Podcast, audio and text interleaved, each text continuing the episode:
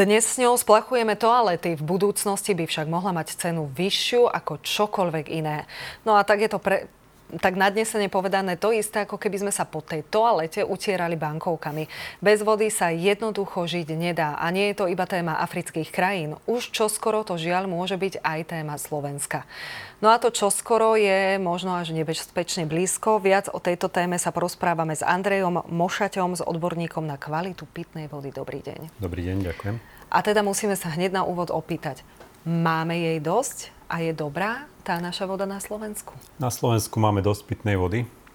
Žitný ostrov ako najväčšia zásobáreň.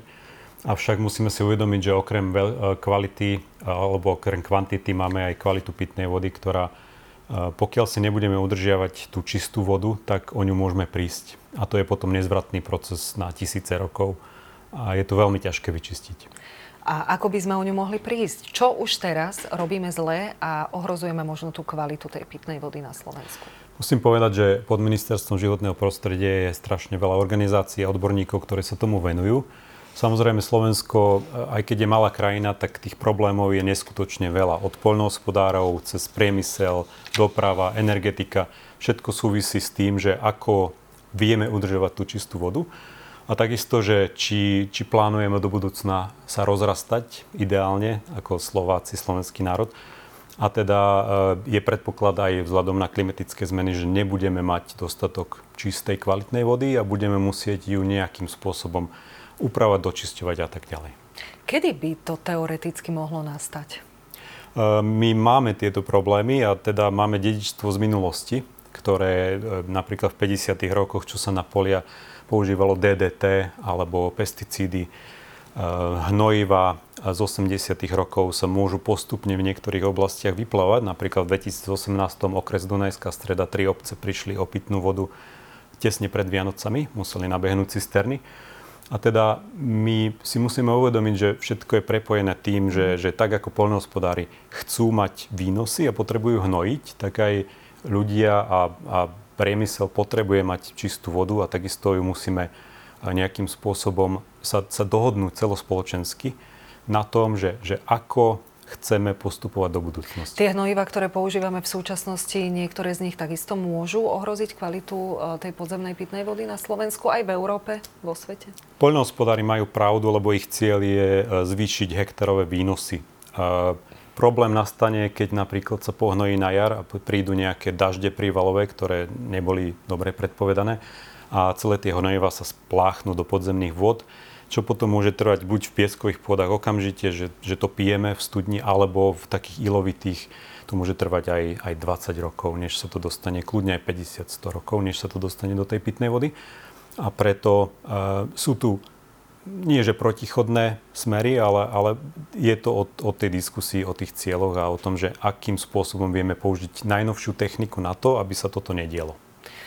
Spomínali sme aj priemysel. Sú niektoré priemyselné, parky alebo zóny, ktoré sú doslova takou tikajúcou bombou, že tu, ak by sa niečo stalo, tak možno by sme prišli aj o celý ten žitný ostrov alebo o veľkú časť? Určite.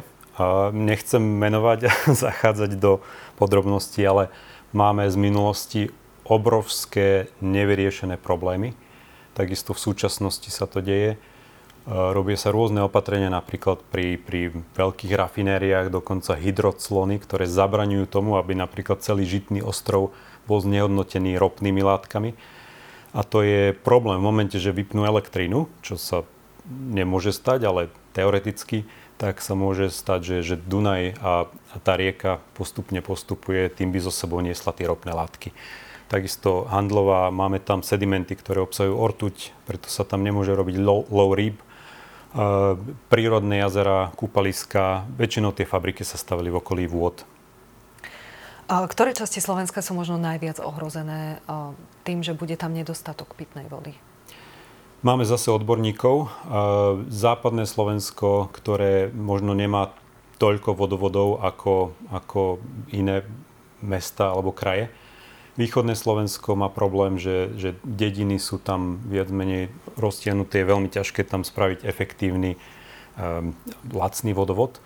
A teda Západné Slovensko, Východné Slovensko, my máme 86% obyvateľstva zásobovaných pitnou vodou z vodovodov, ale tých 14 a viac percent, čo sú neoficiálne čísla, tak to si predstavujete, že máme 600 000 ľudí, ktorí nie sú zatiaľ zásobovaní v roku 2024 a toto by sa malo riešiť v prvom rade.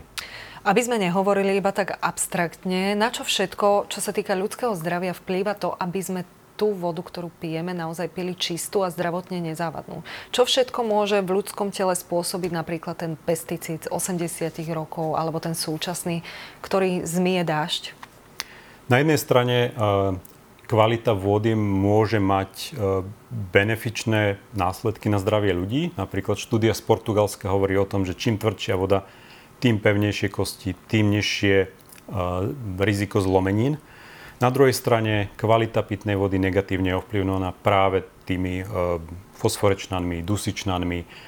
Môže to spôsobovať u detí závažné problémy s okysličovaním krvi, problémy so zažívacím traktom, prípadne zvýšené riziko rakoviny a podobné veci, čo samozrejme nikto nechce, ale ťažko je to dosledovať, keďže to nebezpečenstvo nie je celkom vidieť v tej vode. Nedá sa cítiť, nemá vôňu, nemá chuť a teda je potrebné to analyzovať v laboratóriách. Ako často sa to analyzuje, respektíve môžeme aj my nejak pravidelne si dávať tú vodu, ktorú doma pijeme a ktorú dávame našim deťom, skontrolovať, či je v poriadku? Vodovodné spoločnosti majú povinnosť brať vzorky z konečných kohútikov. U nás doma je to veľmi náročné a veľmi ťažké, pretože tie koncentrácie, ktoré tam sú extrémne nízke, že je to naozaj hľadať ihlu v kope sena.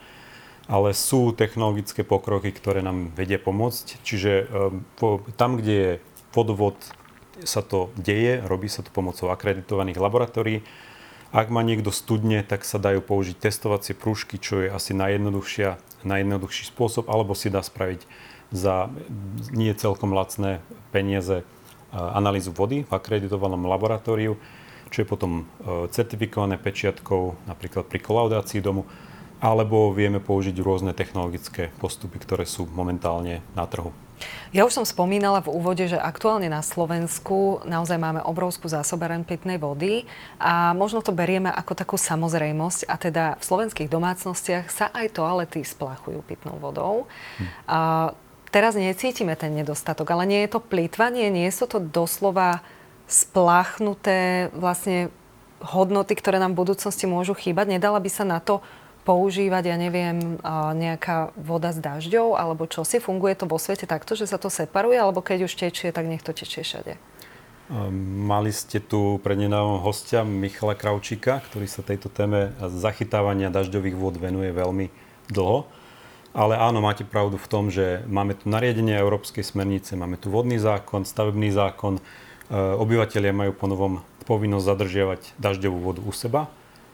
Ak to pošlu do kanála, tak málo kto si uvedomuje, potom je problém pri čističkách odpadových vod s tým, že zatvoria sa vráta, laicky povedané, odkloní sa doprava a tečie to potom takisto s toaletnými papiermi do riek, ktoré potom za následok majú, že vykapú ryby, tým pádom nevieme celkom, že čo tam tečie. Čiže ak veľa prší, tak sa nestíha tá voda vlastne čistiť a všetko to ide do rieky? Dobre som to pochopila? Je to možný prípadný scenár, to je najmä pri povodniach, pri prívalových dažďoch a nie je to celkom s kostolným poriadkom, ale na to, aby sme vedeli zachytiť všetku dažďovú vodu zo všetkých miest Slovenska, tak na to nám tie čističky nestačia. Oni dokonca nestačia ani na to, čo treba vykryť. Fúha, a teda ďalšia otázka znie, že čo máme urobiť, aby sme teda do budúcnosti ochránili tú našu vodu a jej kvalitu? Toto je kľúčová téma, ktorú by som rád aj naďalej tak nejak vizionársky zobral, že my sme predbehli napríklad Ameriku o 10 rokov v recyklácii plastov. Ja by som rád, aby sme do budúcnosti spojili sily, lebo téma vody a čistej vody je téma, ktorá spája, na rozdiel od iných tém, ktoré rozdeľujú. A teda my vieme byť ďaleko vpredu pred všetkými. Máme unikátne prostredie, prírodu, nerastné bohatstvo, právo na vodu v ústave zakotvenú, čo je jedna zo 14 krajín na svete. Čiže ako občania by sme sa mali viac zaujímať o tú tému a dožadovať sa riešení. Lebo napríklad Čechy sú oveľa ďalej v tom, ako vedia odkanalizovať obce, čo súvisí so zdravím. My sme odkanalizovaní nejak na 60%, sa mi zdá. A teda častokrát v dedinách, keďže nemáme veľa miest v takom počte ako iné krajiny, tak na dedinách je to problém. Lebo tie menšie čističky nie sú zase tak efektívne a sú neúmerne drahé oproti tomu, čo by bolo v mestách. Je to pomerne dlhý zoznam. Ja verím, že sa to Slovensku podarí a že naozaj ten skvost, unikát a to bohatstvo, ktoré tu skrývame pod zemou, si budeme vedieť chrániť. Ďakujem vám veľmi pekne. Rozprávali sme sa s Andrejom Mošaťom, s odborníkom na kvalitu pitnej vody. Ďakujem.